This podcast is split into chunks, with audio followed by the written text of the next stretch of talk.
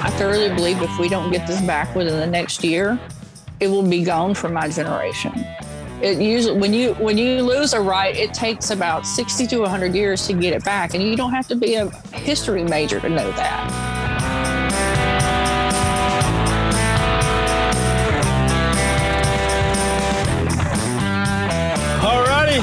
That's right. Beating the odds one more time, and we're back. We're back. Alabama politics this week. Josh Moon and, and David Person. And the smart-ass guy we got producing this thing. That's spent twenty minutes giving us instructions about what we shouldn't do anymore. Or what we, you know, making sure we had on the right clothing. You know, I mean, my God. Unbelievable. Yeah, I, I think uh, I think it's I think it's the age difference. He looks at me in particular and sees all this gray, and he's like, "I need to make sure the old man is still remembers how to how to do this operation." yeah, yeah, it's uh, yeah. You know how those young kids are. They just get to be. They, they know every damn thing. You know, they know everything. It's just God. So we've been gone for what, three weeks? Yeah. Anything happened while we were out? I mean, it's, oh, let's uh, see. Hmm. Uh, did uh, I don't know. All of law and precedent change? Uh, huh. You know, it's uh, wow. Yeah, all of healthcare suddenly get turned upside down mm. uh, for a bit. Mm. Um, yeah, it's uh, it's been a it's been a weird few weeks uh, around America, I would say, not just in the state of Alabama, where there was. Um, really weird glee uh, over a lot of this, and um, you know, and, and just, but then also kind of utter confusion uh, yeah. about what's going to take place and how life is going to be, and uh, and we're going to have um, we're going to have Mia Raven on. She runs the clinic uh, uh, down in Montgomery, and um, and and so she is dealing with this stuff on a daily basis, and is one of the most knowledgeable people that I've ever run into about, you know, just not not simply just running the clinic, but also just the in, ins and outs of. Uh, you know, rights, uh, you know, female reproductive rights, and uh, mm-hmm.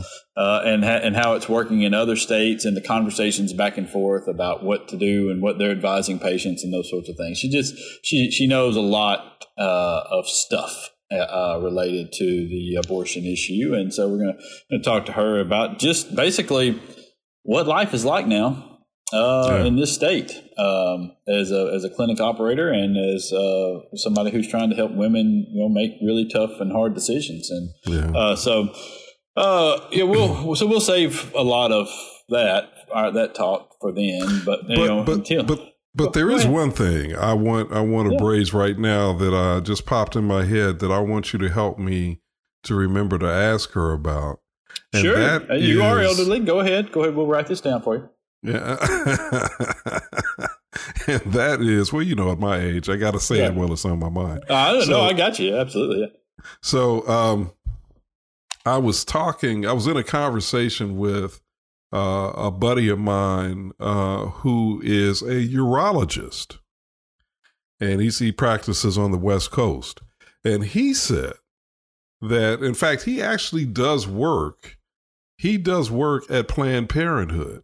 Because at the Planned Parenthood out there where he is in Southern California, they offer vasectomies. And he said that there is a rise, there's a rise in, and I've heard this from some other places too, that there is a rise in the number of vasectomy requests now since uh, the overturning of Roe v. Wade. So I want to see if she knows anything about that or has heard anything yeah. about that. Yeah, it's, uh, well, it's, it's, uh, that would be just like some men, right? And uh, uh, wait until the women couldn't handle it anymore.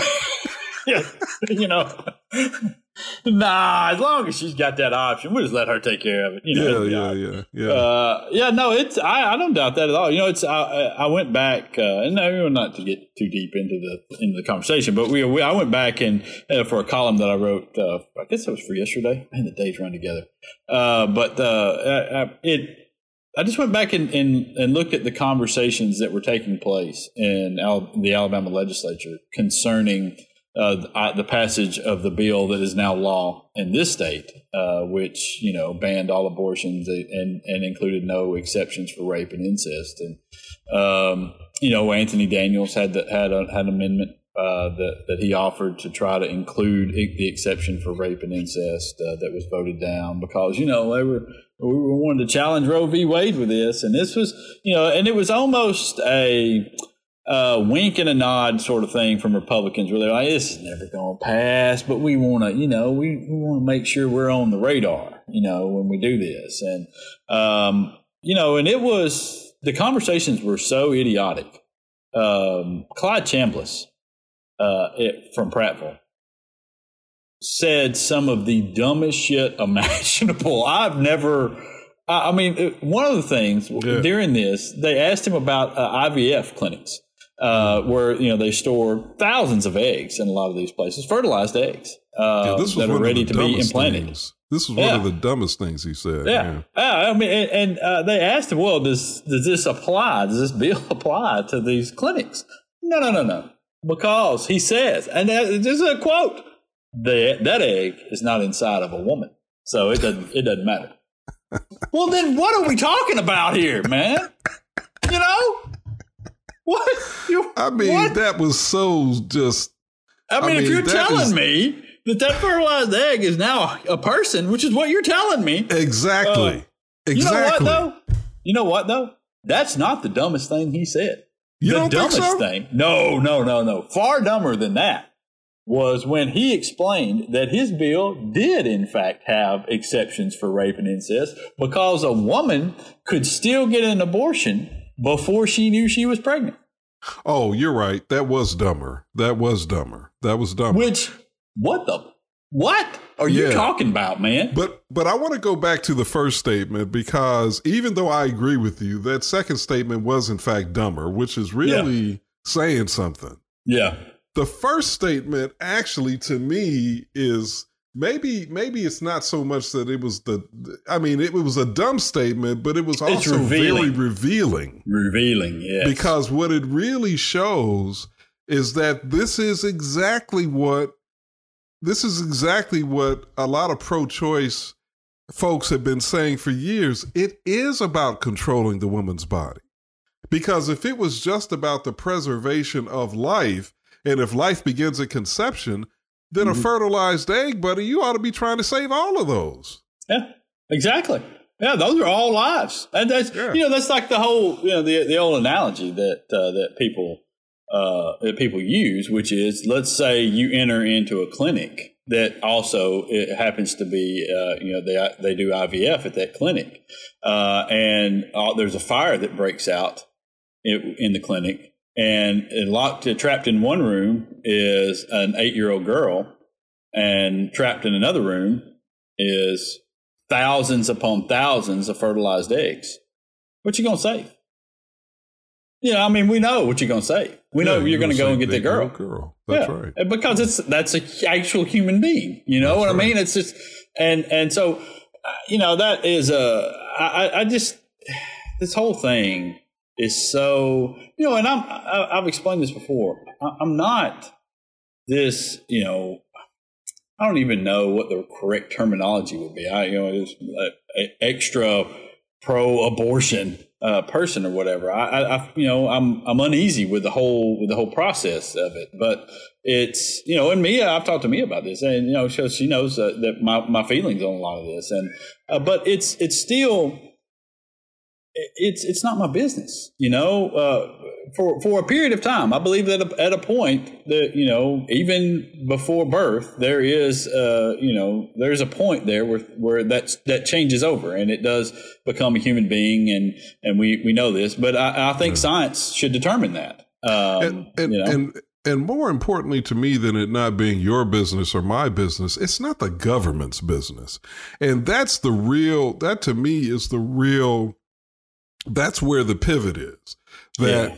you don't, nobody should want to empower a government to have that kind of say over an individual's personal moral choice, especially when it's, it's about something that's entirely an internal process.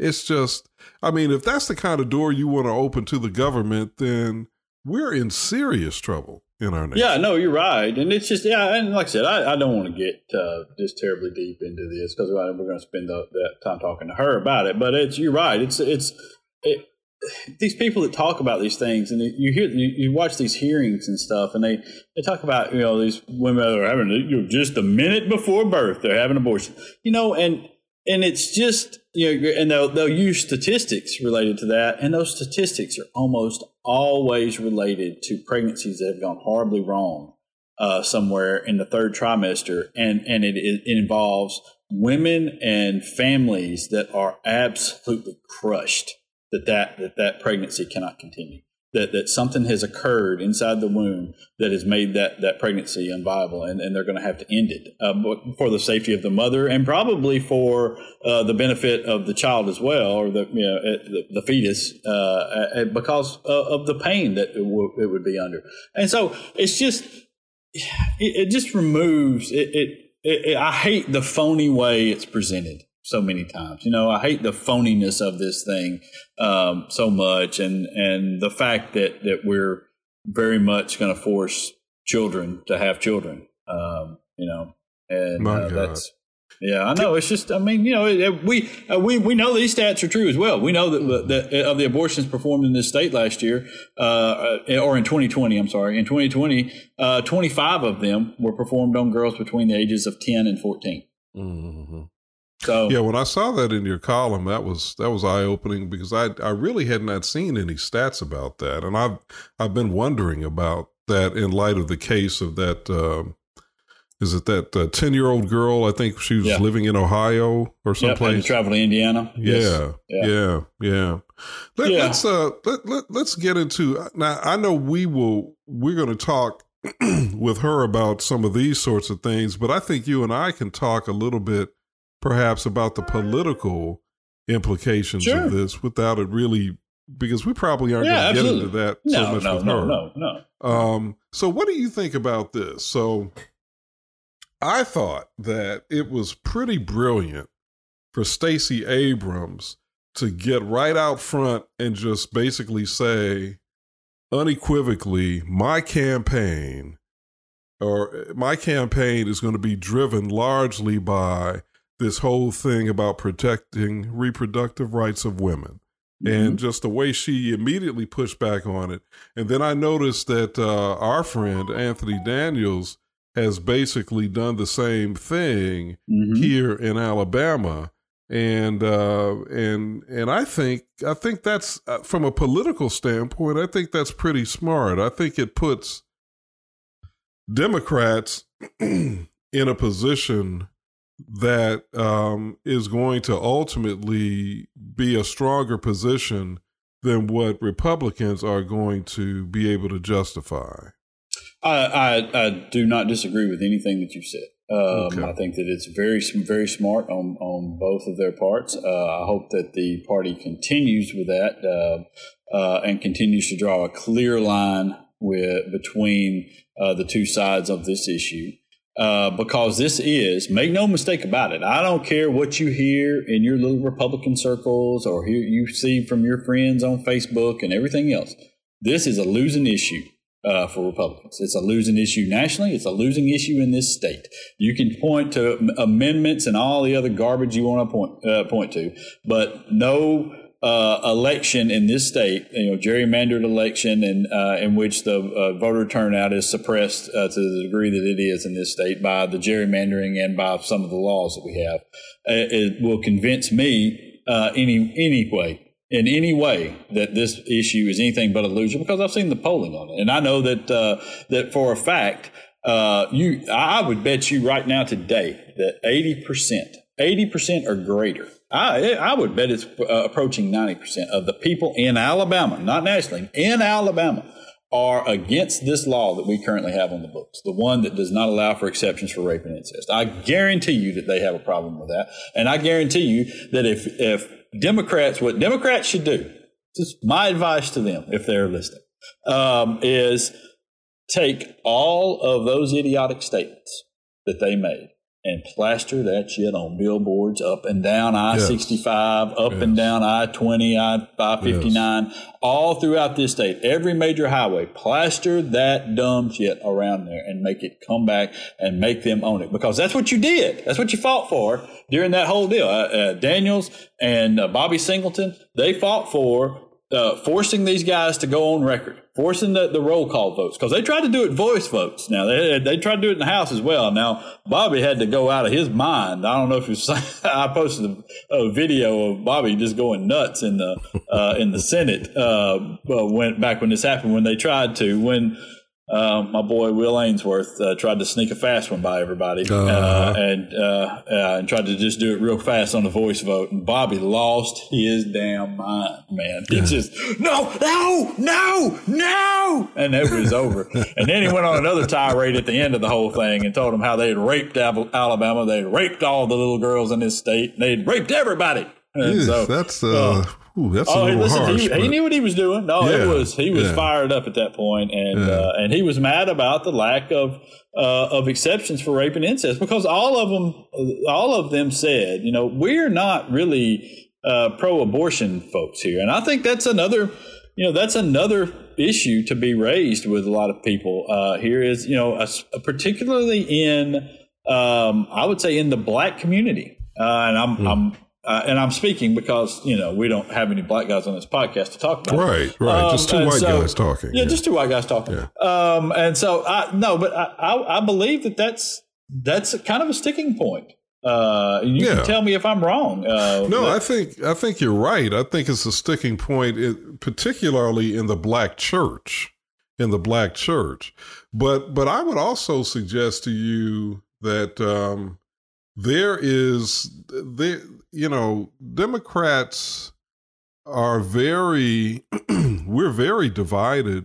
I think we're more divided on this abortion issue than we appear to be. I think we're, what unifies us, I think, is that we all feel strongly that the government should not have the final say in whether or not a woman has the ability to make a choice like this for herself.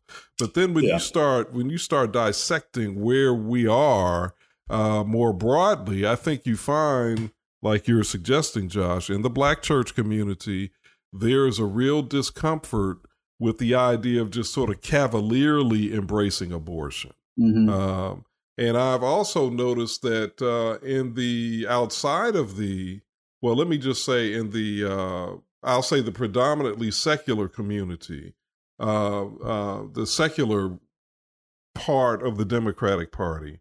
Right. I think there is a real kind of, um, there's almost a ferocious kind of uh, uh, dogma that exists as it relates to uh, whether or not a person should be pro-choice. And the dogma leans strongly towards you just got to be absolutely undeniably pro-choice no matter mm-hmm. what.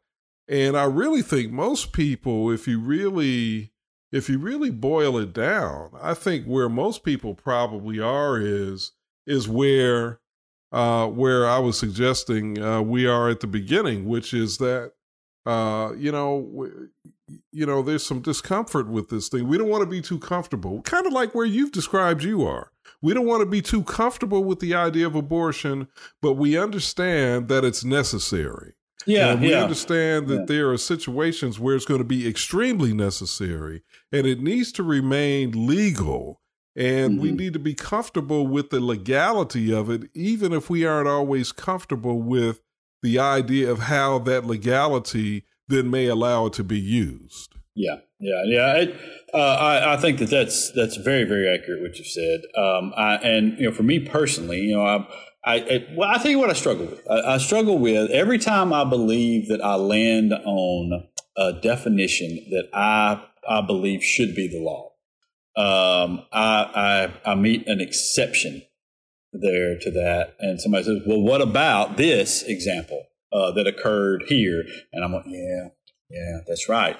And, I, you know, I let's take, for example, the late term abortion ban uh, that was there. You know, I, I feel like I feel like that was the thing that probably related closest to what I was comfortable with. Um, uh, however, I know that there are exceptions um, many, many times, and there are things that occur um, that that are viable exceptions to that. And and, and so I, I may be in concert, you know, a, a, an abortion ban after a certain period, but that is relying upon a woman and a doctor making a decision. Um, and and if a medical professional is is there and can say this is why this is necessary, um, you know, then it is controlled by a medical board. Uh, and not necessarily by the government, but by medical professionals that look at this and say, "Okay, that yes, that is a that is a viable exception to, to what's taking place here, and, and we want to, to do that." I understand that that will probably anger a lot of people that think that there is, uh, you know, there should never be any restrictions on this. This is something that's a personal health decision and things, and and I I I think that's a very reasonable position as well. Uh, but I, I just think that at some point, having gone through, um, you know, uh, the, the pregnancy of my wife, uh, you know, with along with her, not that I did anything, and don't mistake me for saying that I did something there, you know, although I was pushing pretty hard in that delivery room. Uh, but, uh, you know, and I think I did a lot of work there. Uh, but the uh, I'm joking uh, completely, but I, I just feel like at some point in that, that little blob on the on the screen that I was looking at and, and these ultrasounds, that became a person, you know, that became a you know, that became my daughter that, that's running around here now. Long before she she gave birth to her, so. You know, she could feel things. The heartbeat was there. I mean, and I know heartbeats are classified different ways. That, you know, that, but there there are things that you that science can tell us are taking place inside that womb that we know for a fact. Not not we're not well, guessing. This isn't biblical or anything like that. But we right, know for a fact right, it's right. taking place. And so right. that's where I draw it. That's, that's right. just me. You know, well, okay. There's a, there's a certain point, and I, I you know I've interviewed um, the two. Uh, abortion providers, or well, I guess now we'll say former abortion providers mm-hmm. uh, who operate here in Madison County, Doctor Uh, Doctor Yashika Robinson and Doctor uh, and Doctor Williams, her uh, her her business uh, a partner or associate, and um, it, you know what you know what they'll tell you is that that that whole fetal heartbeat thing is a scientific uh, yes, yeah. it's a scientific misnomer that it's actually right. not a fetal heartbeat. If you take Take those cells and put them in a petri dish, or if mm-hmm. you take a, a cells from an adult person actually and put them in a petri dish, that they'll still beat. You know, right. so that's sort of a, a misnomer. But right. but th- without question, Josh, without question, you know, and I know as parents that there is a point where uh, this it's undeniable, indisputable that there's life inside of a woman's womb. Yeah. You know, I remember clearly playing a game with my son when he was still in uh, in my in his mother's womb, and um, and it was just sort of, and I call it a game, but I mean. You know, I remember sort of tapping on her belly or something, mm-hmm. and then he mm-hmm. kind of pushed back in the same place, and I tapped again, and then he did the same thing. Yeah. It was like we were playing a game. It was just mind blowing. Yeah. So there's there's no question about that. But but I want to also say this: if you talk to doctors, as I have, Doctor Williams and Doctor Robinson, they will both say that they believe it is not their role to have the final say. They they they only want to advise, provide information. They believe unequivocally that the sole choice should be the mother's choice.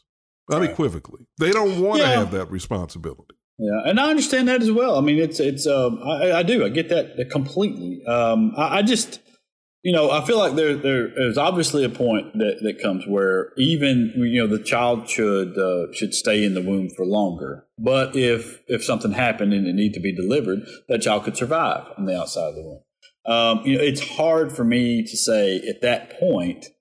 It's it's simply, you know, a matter of of not being, you know, not not taking into account another human life. That, that's that's all I'm saying. You know, if mm-hmm. if if the only distinction there is whether or not that person, because I believe I do believe at that point it's a person, is inside or outside of the womb, then I, I don't, you know what I'm saying? I just, I just feel like that that's a sticking point for me. Uh, but, um, and, and, and, but I also understand that there are things that occur. And, and that's what I'm saying with, with the doctor's portion of this is I, not encouraging somebody to have one, but if someone would like to have this procedure done because of whatever situation is going on or not like to have it or, or is required of them uh, in some way, then, you know, the doctor it could, could make a determination over whether or not this would be medically necessary for the health of the mother, for the health, you know, the, the well-being of the of the child, fetus, whatever.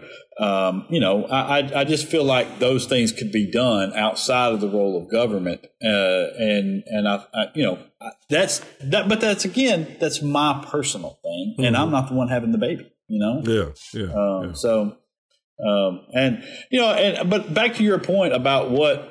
Um, what's happening, you know, what happened over in Georgia, what happened in other places uh, with this uh, and what the Democratic Party is doing. Um, you know, I, I think that kind of ties in, too, with what we, you know, we're seeing a change at the top. Uh, Chris England is is is bowing out um, and is uh, going to give up the chairmanship. And so we're going to have.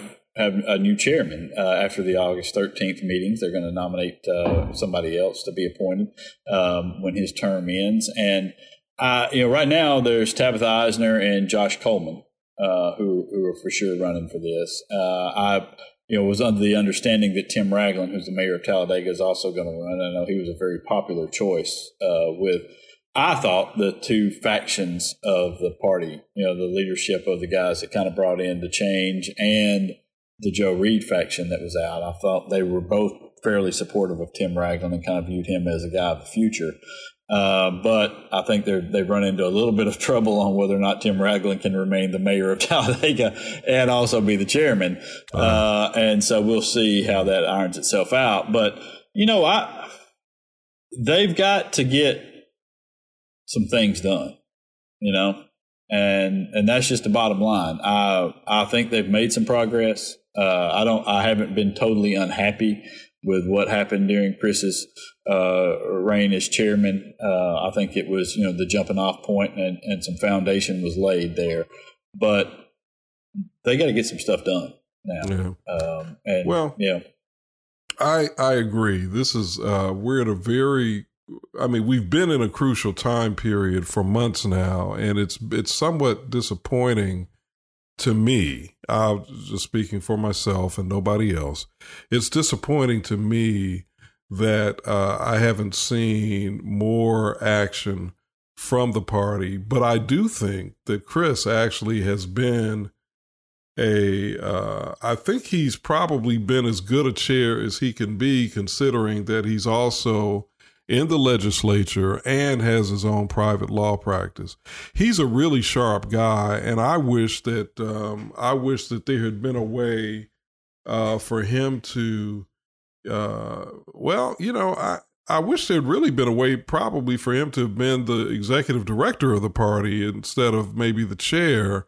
You know, yeah. Because I think he's that smart and and has the right kind of disposition to really lead uh, Alabama Democrats forward in a healthy direction.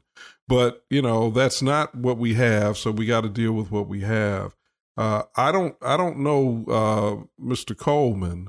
I mm-hmm. do know Tabitha a little bit. I've, I've right. interacted with her a little bit, and um, I think she's I think she's uh, she's certainly, you know, I think she's more than capable of leading the party. And uh, and I would be happy with, uh, I would certainly be happy to give her, uh, to see her get an opportunity to do so. Um, you know, Mister Coleman, I don't, I don't know anything about him, so hey, I can't uh, speak. I, to I believe him. He's part of the, uh, the, you know, the L G B T Q caucus that, that came in. Mm-hmm. Uh, I okay. know he is yeah. uh, very popular Uh, with a lot of folks, uh, especially younger uh, Democrats uh, in uh, uh, in and around Birmingham. I believe he's from the Birmingham area, um, and and has made a lot of friends there. Um, yeah, I, you know, I, I know Tabitha is, is popular with, with a certain group of people within the party, um, and that she has worked uh, pretty hard on a number of issues. Um, you know, I I just um, my, like I said, my to me to me the only thing that is necessary right now is to have a person that's going to go in and work, you know, and, and establish some of the things we all know they need to do.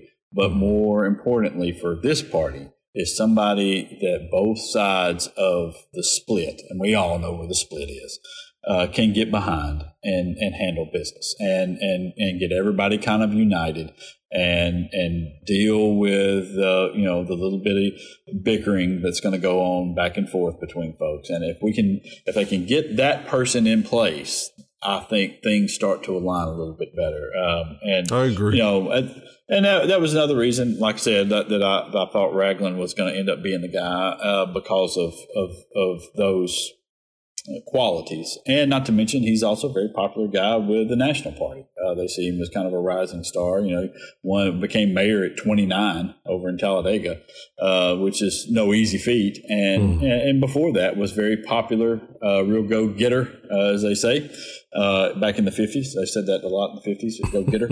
um, and, uh, you know, but he would, uh, he, he did, uh, you know, he, he was, he was, he, did, he, yeah. he uh, worked on a lot of campaigns and uh, was, was very popular and well thought of. And so I think that, uh, Um, uh, you know, if they can work it out where he can get in the race, I, that to me would be uh, one of the better choices. But okay. I think there's also some support there with Coleman as well, and, and some support with Eisner. I, none of these, all these people believe most of the same stuff that we do. Mm-hmm. Uh, you know, it's just a matter of what what's best for the party at this particular moment. None of these people are bad people. That's right. Well, well, I think you actually hit on the the most salient point, which is whoever that person is, they've got to be a unifier because there's just been too much division. So they've got to be somebody who they've got to be somebody who can bring the two factions together. And I also think they've got to be somebody who will not be beholden to uh, any of the current power brokers in the party, whether that's, uh, you know, well, just whoever. I mean, I started to call names. I won't call names, but just somebody who will be able to um, to stand up and and go toe to toe if necessary with, you know, a power broker here yeah. or a power broker there. I think that's that's really important. Uh, and then finally, you and I both have been hearing from separate places about uh, you know question of, questions about the spending of money. Yeah. And about expenditures, financial expenditures and and uh, what people are getting paid and and how yeah. money is being used and not used and so forth and so on. Again, I'm not going to call any names here, but I think it is important that whoever sits in that that party chair role is somebody who can restore some confidence among the rank and file about the finances, because I've heard enough grumbling and I'm not even that, I'm not even that yeah. plugged in, but yeah. I've heard enough to know that there's a problem here with people's perception of how the party yeah. is using its resources. Yeah. And even if it is only a perception problem, that's still a problem. That's still uh, a know, problem. You, you need to that's make right. people uh, feel comfortable, because if you're, if people are uncomfortable, you're not getting them to spend money with you. Um, and, and if they're not donating, then you got a, they got a huge problem. If, if people aren't, uh, the perception is the reality when it comes to donations. Um, That's right. And, you know, people don't believe you're going to use their money in the best possible way, then they, they slack off on giving it to you. And, and we, you know, the Democratic Party at this point, the, there's no money to be thrown around, you know. So, all right, I'll tell you what, let's, uh, let's slide out of here. Uh, come back. We'll, we'll get Mia Raven on and, uh, and do, uh, you know, just talk about what life is like now as, uh, as a clinic, uh, a former, I guess, abortion clinic uh, operator in the state, and uh, what, uh, how, how things are transpiring at ground level. Uh, we'll be back in a minute. Alabama Politics This Week.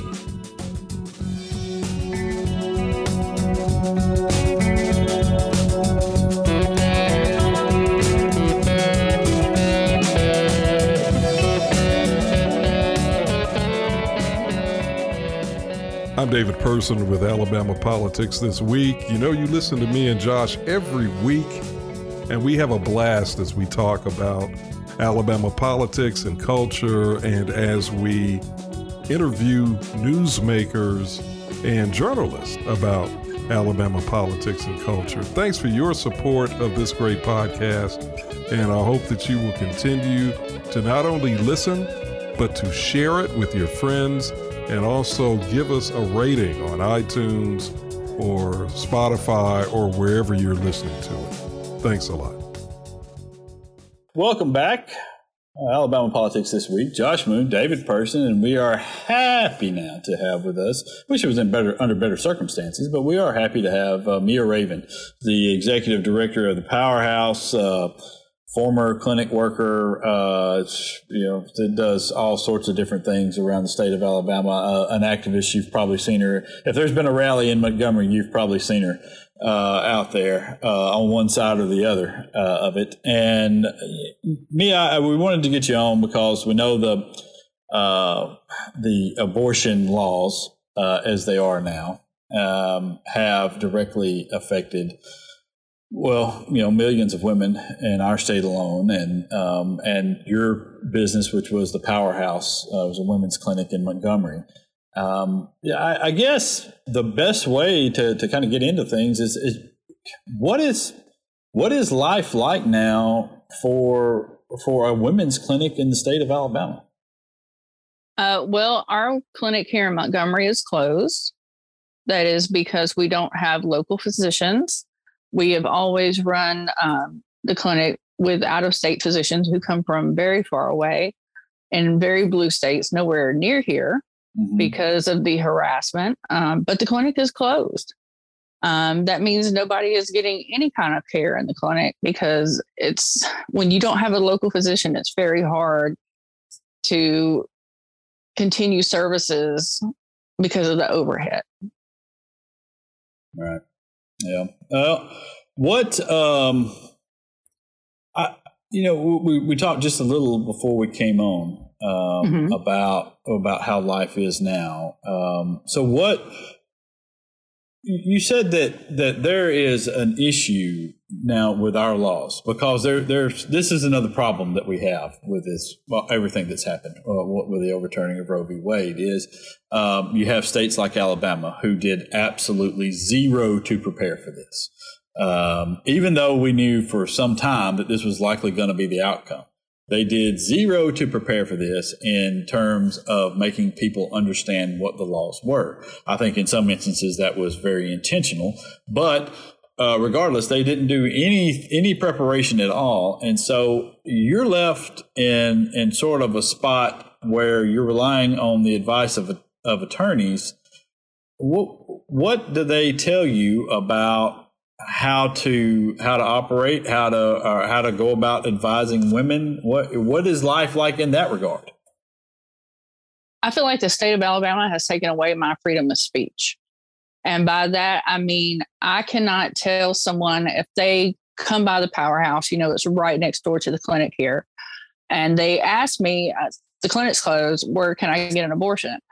I can only give them a pre-approved sheet of paper that has states on it, even though I know, according to where they live, where the closest clinic would be to them. Upon the advice of our attorneys, um, they say don't do that because I could run afoul of Alabama's very strange conspiracy law and or be charged with aiding and abetting under the twenty nineteen ban, which is the Human Life Protection Act. Right. So so that would then make it to where basically that basically that law is saying because it's a felony here, you can't assist someone in getting this procedure done in another state. Right. And the conspiracy part of it is just Alabama's weird little law, I guess you would say. Our attorneys are like, we don't even see this in other states like Texas. Um, but because because Alabama's conspiracy law is written in such a way where if I tell someone about a procedure or where to get a procedure that is legal in another state, because I told them in Alabama and they're an Alabama resident and I'm an Alabama resident, Alabama could charge me with conspiracy on top of violating that section of the twenty nineteen ban that says aiding and abetting. because it's written so loosely that you can imagine what's going to happen. Now, Mia, does that apply just to you as a former abortion provider, or would that also apply to the average citizen? That is your average citizen.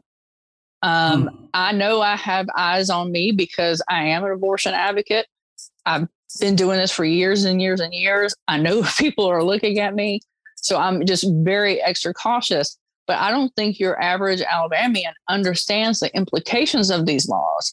And all it takes is the right or wrong district attorney in your county to hear about this. And it could be, you know, your cousin or, you know, a college student on a college campus. It could be literally anyone.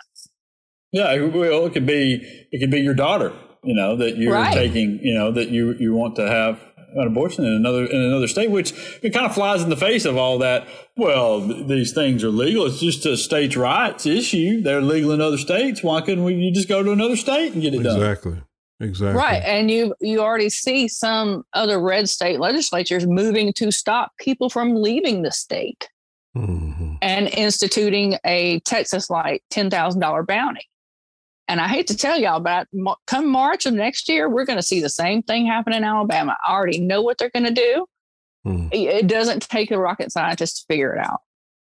You know, I think uh, I th- I'm so glad that you are uh, sharing this with us uh, because I do think that there is a very sinister uh, side. Well, the whole thing is openly sinister. Let me let me actually correct myself. The whole thing is openly sinister, but but there's also something that's maybe even more insidious than what's obvious. And I think it came out. Josh and I were talking about this before you joined us, Mia. Uh, I think uh, what's that guy's name, Josh? The legislator we were talking about. Oh, Clyde uh, Chambliss. Chambliss. Yeah, Chambliss. Chambliss. Yeah, he. I think he said the quiet part out loud. When he said, um, when he said, uh, uh, well, no, we're not going to uh, target, uh, you know, fertility clinics that have fertilized eggs because those eggs are not in a woman's body. I mean, that really says to me, and and I, and Josh and I agreed on this, that that that this that's that really says that this is really not about their perception of where life begins, because their argument has always been that the, once the egg is fertilized, life begins there. So if that was such a, a, a, a top of mind consideration, then they would be absolutely trying to protect and preserve all of those eggs, fertilized eggs. But instead, instead he's saying, no, because it's not in a woman's body, which means this is really all about what we've always known it was about, and that was controlling a woman's body. Exactly. I tell people all the time, you cannot understand the anti-abortion movement until you understand that they really, at the core of it, do not care about, quote, babies. It is about controlling people and their sexual agency. And those two things go hand in hand. Because if they really cared about children, we're in Alabama. We could do a lot better by Alabama's children. We could have better schools. We could have better health care. We could have better access to daycare. But when it comes to all those things, there's never money for that, or we don't have it in the budget. You know, we're just now lucky to get expanded postpartum Medicaid for people. And do you realize how poor you have to be to be on Medicaid in Alabama? Yeah. You can't make more than like three, three fifty a month to be on Medicaid. So it traps people in a cycle of poverty. Yeah. Yeah. And well, it's no, just, it's sad. Yeah. It It is absolutely sad. It's sad and it's evil. I think, I think it's just flat out evil. Now, I, I, this is, I don't want to give anybody the impression that I'm trying to conflate this as an issue that should be given equal consideration to what to what women are being subjected to. But I do have a sort of curiosity question here. I was in a conversation with a urologist uh, on the West Coast who provides services at Planned Parenthood uh, out there in one of the Southern California counties. And he was saying that what he's noticed there uh, is that there is an uptick of men going to Planned Parenthood out there looking to get vasectomies. And I've also heard somewhere else that there's supposed to be some sort of an uptick in men getting vasectomies since Roe v. Wade has over been overturned. Uh, have you heard anything about this, and and what what's your take on what that may mean? Um, that is true.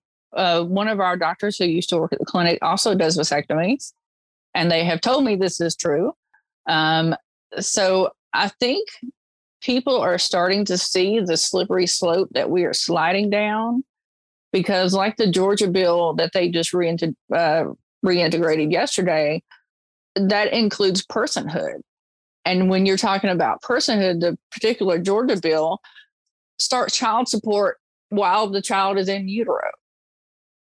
So you're starting to see men go, oh, wait a minute, they can come after yeah. me too.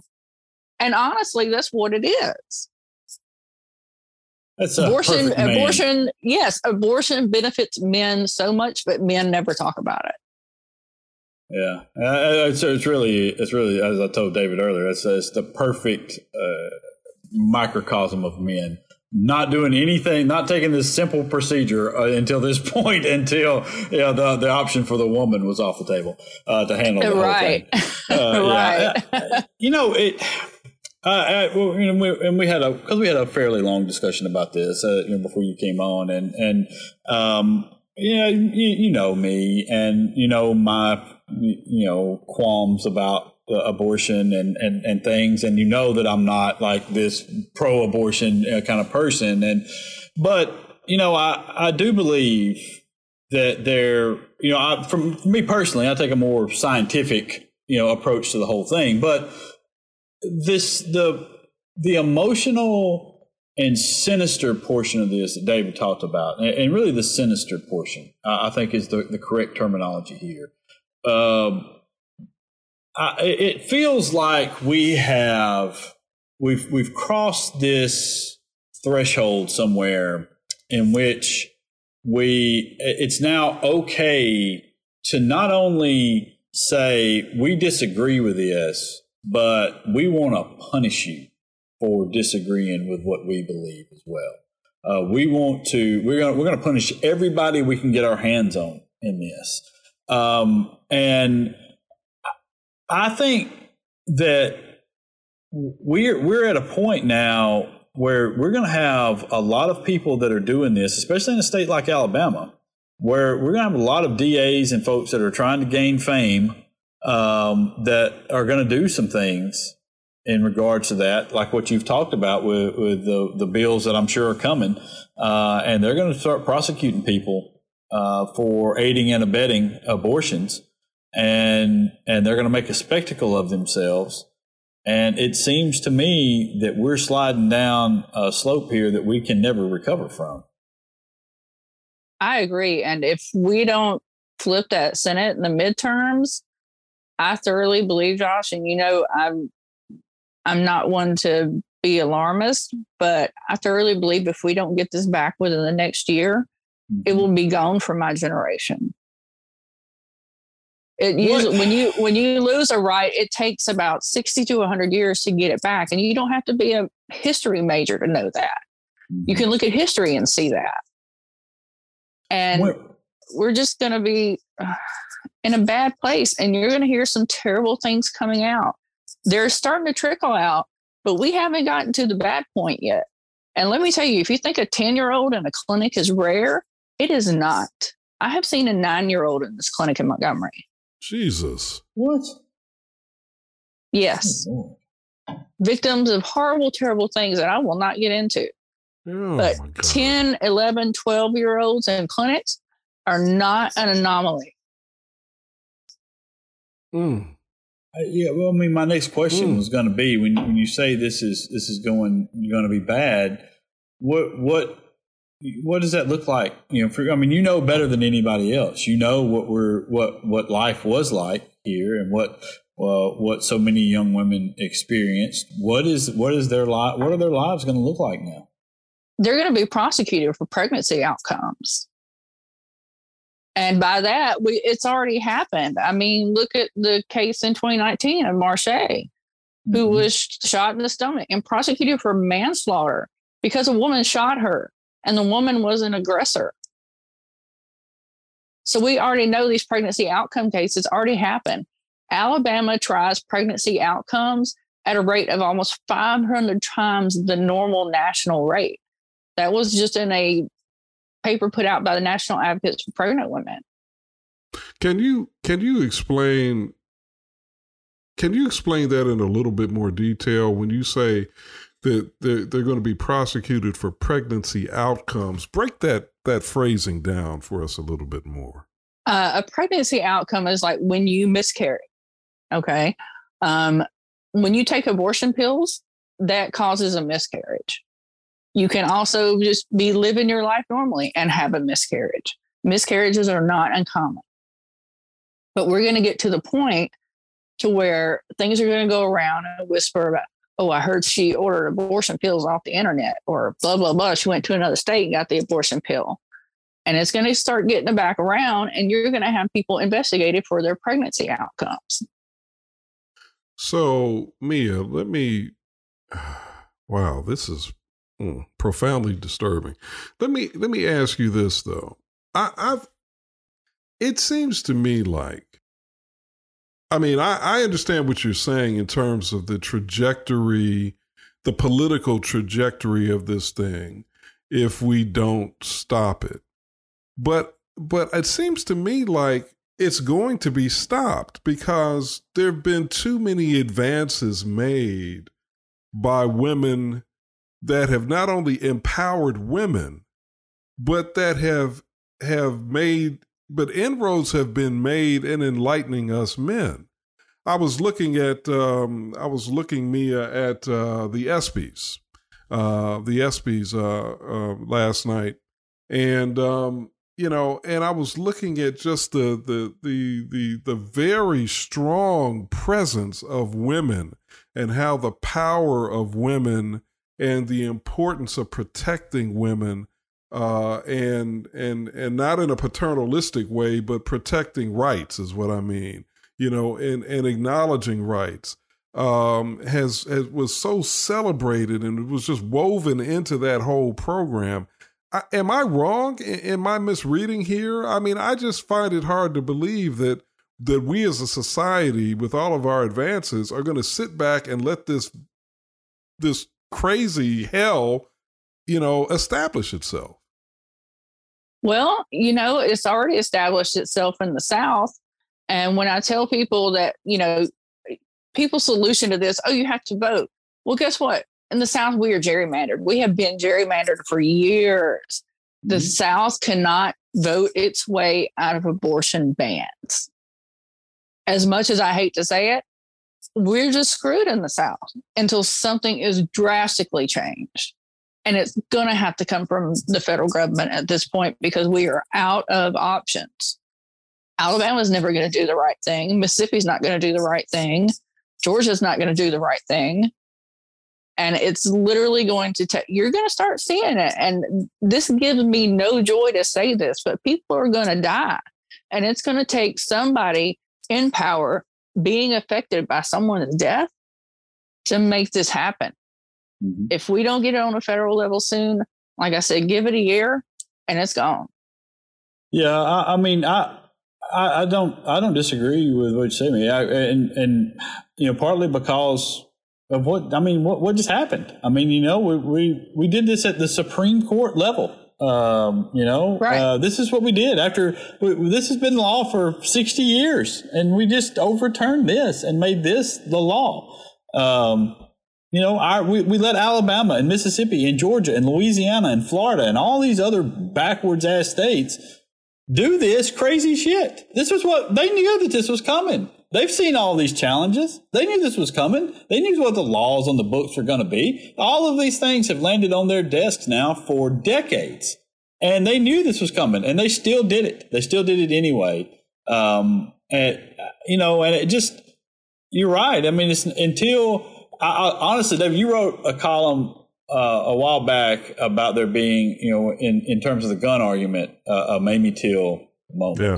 Yeah. And, and I think that there's probably going to have to be something similarly that happens in this as well, where there is a, a ten or twelve year old rape victim that, you know, we're going to have to see with our own eyes. Uh, that people are going to have to view with their own eyes, being forced to carry out a pregnancy that probably nearly kills them uh, before there is some level of change at any level. Um, and, I, you know, I mean, when you say that, that that sort of thing is, you know, ten, twelve, eleven, you know, ten, eleven, twelve, thirteen year olds is not uncommon. How un, how not uncommon is not uncommon? Uh, you can go look at the A D P H's website. They had numbers that came out recently, but there was over, I believe it was like over fifty that were ten to twelve. They don't even rank nine-year-olds. It's usually ten to twelve, but I can tell you personally, I've seen a nine-year-old in the clinic here in Montgomery. I mean, so yeah, this is what's going to happen. Those, those kids are going to have to have kids. You know right, what I mean? That, they're usually stuck in that cycle of poverty, especially that young. What is a kid going to do? Run out and get a job? Right. When you're nine, ten years old, it's not well, going to happen. Right. And I, I don't. I mean, I, you and Josh, uh, your your your argument is very compelling. I guess what I'm trying to be, uh, maybe is, uh, man, maybe it's naive on my part, but I'm trying to be optimistic. I'm trying to believe that. While while I think your assessment of, of the state of the, the, the status quo down here in the South, the Deep South, is is is indisputable, I would like to think that there is that enough hell is going to be raised in other parts of the country um, that that and that there's going that there's going to be sort of a national movement, a groundswell.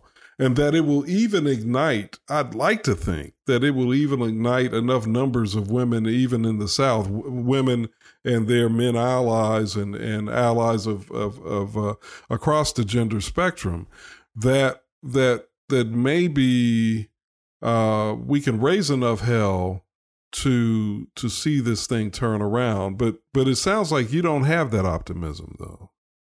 I don't. And I've spent enough time with the Alabama legislature to know better. When people show you who they are, you should listen to them. And uh, Josh will tell you, he's been at the legislature as much as I have. Some of the things I have heard coming out of legislators' mouths should frighten you. Mm-hmm.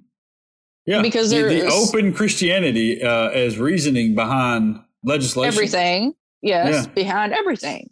Which, you know, um, really pisses me off as a Christian because so many of us don't subscribe to that bull crap. Well, the, the man we mentioned earlier, Clyde Chambliss, began his presentation in support of the bill that is currently our law in a committee meeting by asking or by, by stating uh, something about, it, you know, it, I, I, for one, happen to believe in a creator. Uh, and that's the way this whole thing got underway. Yeah, uh, well, you know, I happen you know, to believe I, in a creator too, but that's well, I'm just saying, but that was his reasoning for, for for sponsoring this bill uh, was this, and that's what he used yeah. as justification for creating yeah. these laws. And it's um, they believe that they're right, and you know, I, the problem that we have, I think, is that so much of this gets muddled into your everyday politics, um, and that the the women. Uh, who would go and vote uh, for their rights and against this awfulness that's taking place, particularly in this state, uh, get wrapped up in other political issues, uh, the let's go Brandon nonsense uh, of, of the political world. And that's the reason we're in the predicament that we're in. Right. And we don't we don't talk about abortion in Alabama. Mm-hmm. It's a very taboo subject. Mm-hmm. Um Abortion happens every day. Well, it was happening every day in Alabama. I'm sure it's still going on because it doesn't matter how much you ban it. It's still going to happen. The only question is, is it going to be safe or unsafe? Um, pregnant people are smart. They will find a way. And when I say that, you know, I've taken calls at the clinic where people were told me that they were eating bleach tablets because they couldn't get to Montgomery. And this is when abortion is legal. So when advocates are telling you, you haven't seen the worst of it, you literally, it's not been enough time yet. Over the next three to six months, the case that y'all were talking about with the ten-year-old and the abortion boat are going to be long past gone, because you're going to start hearing horror stories. And you're already starting to hear them in early pregnancy, but you're going to start hearing stories of people being forced to carry a dead fetus. Mm. And hospitals waiting till the last minute when people actually start going into sepsis to do any kind of intervention. Yep. Yeah. And uh, we, we've already heard some of these. You, you're right. Yes. I mean, you, there was a case out of Texas uh, that was the same way, uh, or that was exactly what you were talking about. And, and, and those will be in addition to the horror stories of women, uh, very poor women in most cases, who attempt to solve their problems themselves, um, and, and meet with a bad end. And, Um, it's, yeah, it's, it's going to be very much, uh, Handmaid's Tale-esque. Um, well, my biggest fear is we're going to start seeing sepsis wars next to maternity wars like we did prior to nineteen seventy-three. Wow. Um, I'm, a, I'm kind of old. I'm forty-eight. I grew up with stories of my mom's friends, all that, what happened pre-Roe. And there were sepsis wards back then next to the maternity wards. And people look at me like, what are you talking about? Until I tell them to Google it. And then they see, oh, crap. We never knew that happened. But yeah, it did. And I'm, it's going to happen again. I'm older than you by by about ten years, Mia. And I, I don't remember ever hearing about sepsis wards. Right. Yeah. Well, it's, you know, for, fortunately for decades upon decades now, it, it's been a non-issue. Um And, um, you know, I, I just, um, I, I, I hope that at some level this drives enough people to, to take a stand, um, and, and let's, you know, get something, get something done to stop the awfulness that's coming before it kills a remarkable number of people. Um, and right. And, we are and, protesting almost every week in Montgomery. It's Montgomery. So, you know, Josh, you know, we get little small crowds, you know, fifty, two hundred people. We had like two hundred people one time. We were like, oh my God, it's great. Yeah. Uh, but we are literally protesting every week to every other week. Um, I am still running the Powerhouse, even though the clinic is closed next door. I offer people a free Plan B, which is emergency contraception. It is not the abortion pill. So please don't conflate the two. Um, you can come by and get condoms, pregnancy tests, ovulation strips, um, hand sanitizer. You can get lube. You can get all kinds of stuff from me for free, because if you're not going to have abortion in Alabama, and a lot of people need help getting these items, Plan B is fifty bucks a pop. If you walk into a local drugstore, I have it for free. Please come get it. If you're over one hundred sixty pounds, you need to take two. That's the only thing you need to know about that. It's very effective if used within seventy-two hours of unprotected sex. Um, but I mean, we really can't do anything in Alabama until the legislature starts, as much as it pains me to say that, because Ivy is not going to call a special session. I mean, I saw that, and that's, do you think she's really going to do that? Come on. It, I mean, I, I get you have to put things out in the press, but really she's happy about it.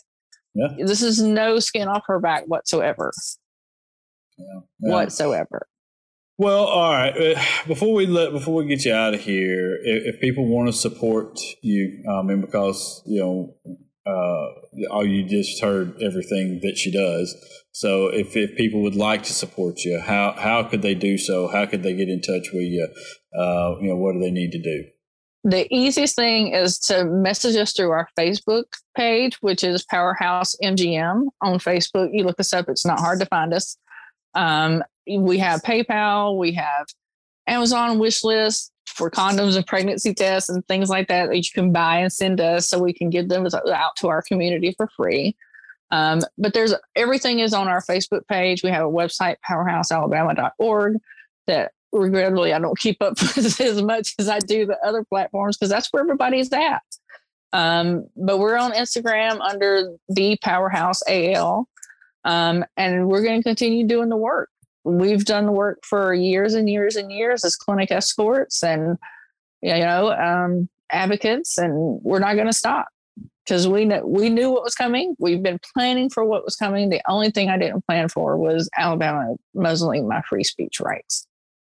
Well, maybe somewhere along the way we can get some of this changed and um, and help you out. But in, until then, you know, I um, thank you for, for coming on, and thank you for the work that you do. And yes. um, you yes. know, and if uh, you know if we can be of assistance here, you know how to find me certainly, and uh, I do. Um, and so just uh, just let us know, and we'll do everything we can.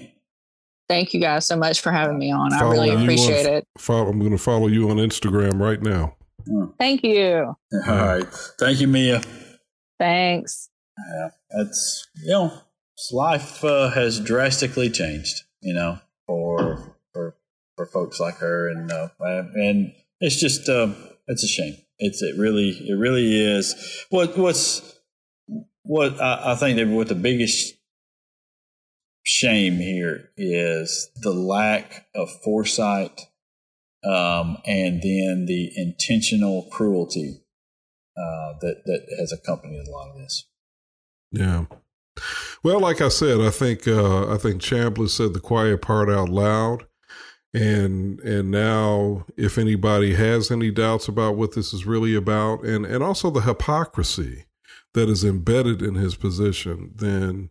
You know, they they ought to wake up to that, and they ought to realize that they've been. Um, what what did uh, El-Hajj Malik El-Shabazz say when he was Malcolm X? He said, "We've been bamboozled that we didn't land on Plymouth Rock. Plymouth Rock landed on us, and we've been bamboozled." Well, I think the uh, the religious right has bamboozled uh, the people of this country, because uh, if it were truly about life at conception as they define it, and I stress as they define it, because that's not even a uniformly accepted definition theologically, but uh, or scientifically, obviously, uh, that uh, that they would be they would make these fertility clinics their first stop, man. Yeah, yeah. So yeah, yeah. It's just, they've just this is all yeah. a lie, you know. Yeah, it, it, it's just it's a it's a it's a very elaborate lie, and in fact.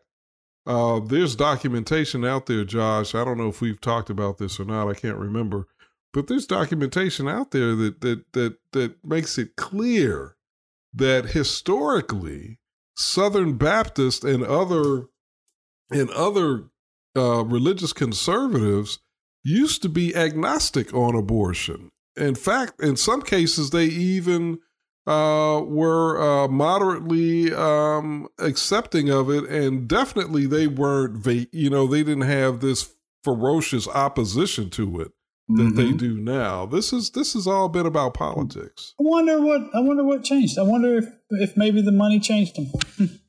hmm. Guess we'll never know. Hmm. Uh, all right, uh, let's uh, let's slide out. We'll come back, uh, wrap this thing up in uh, just a minute. Alabama Politics This Week.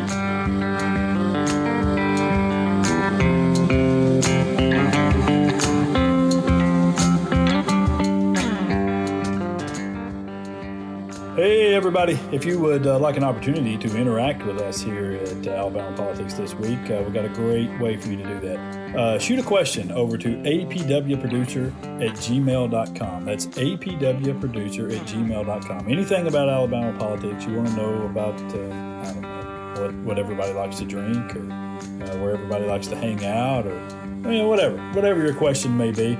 Uh, what chances the Democrats might have uh, in the uh, the upcoming midterm elections, uh, shoot us a question over at a p w producer at gmail dot com. a p w producer at gmail dot com. Thanks.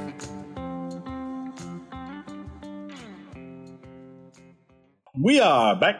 Alabama Politics This Week. Uh, you know, um, listen, I, I haven't said in a while because we haven't been with you in a while. So if you'd like to uh, drop us a line, it's a p w producer mm-hmm. at gmail dot com. It's a p w producer at gmail dot com. And uh, you can rate and review at uh, Apple Podcast uh, if you'd like. Uh, we, we we enjoy the reviews. Uh, there was actually a good one. I should have pulled that up and did it, but I'm old, so I forget things. Um, uh, But uh, yeah, it's you know we we were uh, talking during the during the break. Uh, apparently, somebody's phone went off, and our producer was unhappy with this. Uh, and so, you know, what you know what's funny, man? It reminds me of that. Uh, uh, have you ever been at like a meeting, uh, or you know, some sort of a public meeting or whatever, and an older person's phone goes off, and the amount of time it takes them to find it and cut it off is always just the most substantial amount of time yep. that you could possibly devote to that. And I mean, and it's always in the bag and the back, and they're always just so flustered by the whole thing. And what kills me is, is this happens all the time, and nobody ever thinks anything about it. But in that setting, everybody pauses and watches. Yeah. Like, yeah. yeah. How long is it going to take? Oh, come on, really? Yeah. And it's usually some, and I, well, I won't say usually, but sometimes it not only is it seem like it take forever for them to be able to figure it out and shut it yeah. off, but then it's playing something crazy like Shake yeah. Your Booty by K C and the Sunshine Band or something, you know, and you're like, yeah. really? Yeah. That's yeah. what we got to listen to yeah. for the next five yeah. minutes. Or, or like a ringtone from nineteen ninety-eight. Yeah, it's like, you know, the ringtone that, that used to be on like your Nokia phone. Phones that you right, had, uh, right. the one you played Snake on. Uh, uh, yeah, no, it's uh, it's unreal. But yeah. all right, all right. Uh, you know, since we're back, also back is our right wing nut of the week, and this gets us into what we uh, we wanted to close with, which is the January sixth hearing. And our right wing nut of the week, or nuts, I guess, are the uh, Secret Service of the United States, the agents Ooh. who have apparently uh, deleted text messages uh, that were sent around January fifth and January sixth. Um, and you know, why else would you hide them uh, unless they're just innocent and nothing, you know, nothing there at all. Uh, you know, probably just deleted them because that's what the normal protocol is, except it's not, it's the exact opposite of that. Um, and boy, I tell you, really, uh, a lot of people really, really need to apologize to the, uh, to the, the Biden's, uh, German Shepherd that they had to send off after he bit all those damn Secret Service guys, I believe now. uh, he had that thing figured out long before everybody else did. Uh, he knew who was on the right side. Yeah, what was his name? Was it, uh, Major? Yeah. Wasn't his name Major? His, uh, Major, the uh, the German Shepherd that bit like twelve of those dudes. He just kept biting Secret Service men. Nobody could figure out why. He never bit anybody before. Uh, now we know why. Yeah, he was biting yeah, he all those Trump the, assholes is what he was he doing. The, those Trump the, devotees. The, that's right. Who the Trumpers were. You know, yeah. in all seriousness, uh, this is this is uh, really remarkably stunning. Because um, it's such a brazen uh, mm-hmm. violation, really, of federal law. You yep. know what we now understand as of as of uh, as of today, as of this week. You know, as we're recording this, uh, we now understand that that these that these Secret Service guys. Mm-hmm. I say guys, I should say guys because they're women as well. These Secret Service persons were sent multiple notices about mm-hmm. how how their their phones uh, were going to be updated or needed to be updated, but that they absolutely had to make a reasonable determination about what was government business and make sure that they backed that up. That was something they got multiple times. Yeah. So now that we know that, and now that we know that they that that that apparently a substantial number of them, whatever that number is, disregarded that, that's a violation of the law, and yeah. they need to be prosecuted for that. Absolutely, they do. Uh, it's um, you know, l- let's imagine for a moment what Fox News would look like if we found out today, later this afternoon, that some Secret Service agents had deleted text messages related to Hunter Biden. Hmm. You know what I mean? Can That'd you imagine? Man. Yeah. Oh, we would. It would be over. It would yeah. be over. It'd be the end of. I mean, we, they would run a scroll on the bottom uh, of you know this every single hour on the hour, and uh, you know there'd be a countdown of uh, uh, of hours since we learned of this, and uh, you know it's this is very important information, and and not to mention, you know, I I was somewhat skeptical of the January sixth hearings. I, and I believe that I was probably more optimistic than a lot of people, in, in, even though I had the skepticism um, in, in saying that these things might matter to people. But after the first hearing, uh, and, and I saw the way they had put these things together, and I saw the way uh, they were playing uh, recordings of the interviews and, uh, and testimony of various people, um, you know, it changed my mind. about this. And I believe that as as we have continued on through this, more and more Americans have started to tune in, and more and more Americans have started to say, wait just a damn minute. Mm-hmm. This is what was actually taking place. This is what these people said. This is what was happening in the White House during all this. This is, you know, this was the the, the guy that we were supporting is, is the guy that was doing this shit. You know, that, yeah. you know, the Hutchinson girl that, that came out, uh, you know, and talked about Meadows and, and how what was going on during during a lot of this stuff, and how Trump had uh, tried to uh, get uh, wrestle the steering wheel or whatever, uh, you know, and, and it is these things, man, and the converse, but even more so, even more so is the stark contrast between the text messages, emails, and now their testimony under oath, and what they, so many of these people have said publicly about this, and the downplaying of it publicly, while in the moment it was happening, in the days in, immediately following it, and in their testimony before the committee, they acknowledged the serious nature of this.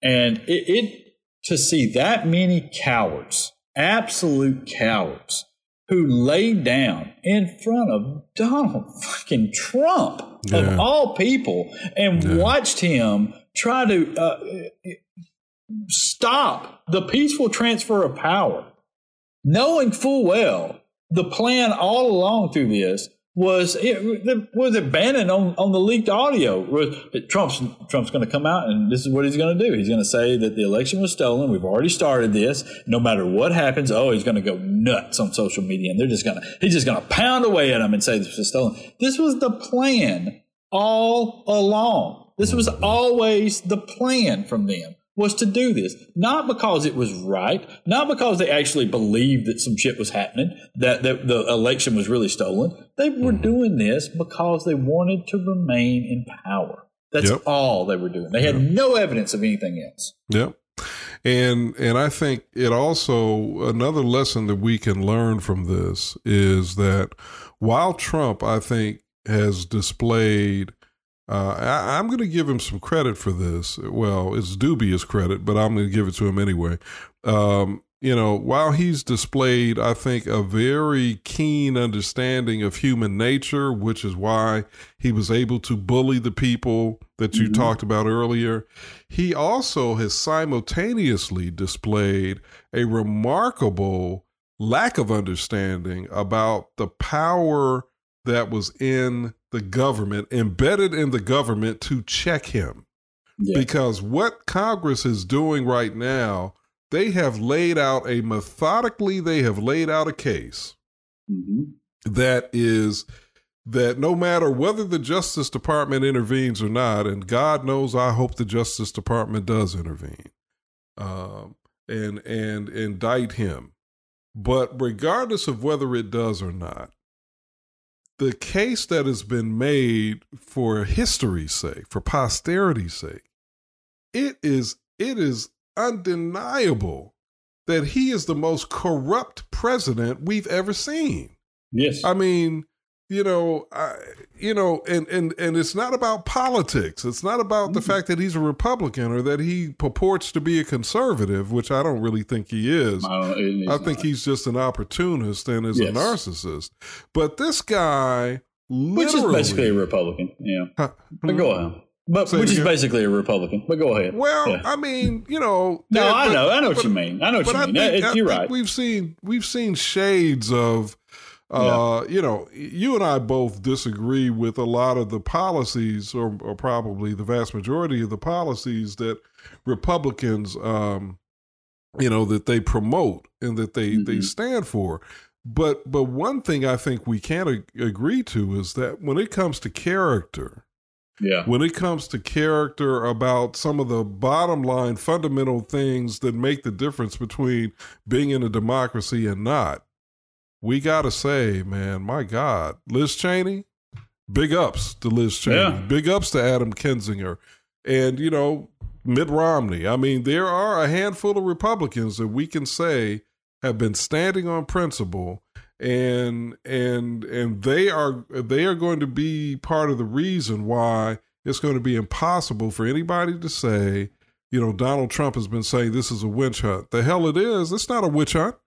This is all a well-founded case that, that I think proves indisputably what a corrupt, evil, despotic leader he has been. Yeah, there's uh, there's no doubt about that. I mean, there's not. I mean, at this point in time, the the only person that's even the only people who are even arguing the other side of this are the people that have, have slipped so far into the cult of this that there's just no talking to them. Um, you know, reasonable people on both sides of the aisle uh, have now taken a look at this and said, Uh, even if you don't agree, you know, to the extent that, you know, maybe you know, Trump needs to go to prison, which I believe he does. Uh, I believe he ought to be in jail for what, what he did, how he handled this, uh, various acts uh, that, that he undertook as president, um, and knowingly, knowingly did so without without a shred of evidence of fraud or anything else uh, concocted, you know, or, or participated in uh, this plan simply because he wanted to to hold power and did not give a damn about the Constitution or the uh, um, just the, the normal peaceful transfer of power. He didn't care about that. But um, I think that even if you stop short of saying that he should go to prison, I believe there are a number of Republicans now who've looked at this and said this was a huge, huge problem. This is something that, that is a huge black eye on our party. Uh, it's a huge black eye on the country. It's it's something that, that some people should have stood up and stopped a long time before this, and we've got to make sure that it doesn't happen again. Um, and I, I I think that as they continue on with this and build this case, and I'm interested to see because you know we record this on Thursdays. I'm interested to see what happens tonight with the prime time deal, in which they air a lot of Trump statements uh, for the country to hear in, in context. Um, I'm interested to see how public opinion continues to shift on this because I believe it is it is running away from Trump at this point, and I hope it continues down that pathway. You know? All right. Listen, you know, we're back, and this is the quality that you get. So uh, you're welcome. Uh, that's, you know, and so, that's, you know, and you're going to get more quality next week. And until then, y'all be safe out there.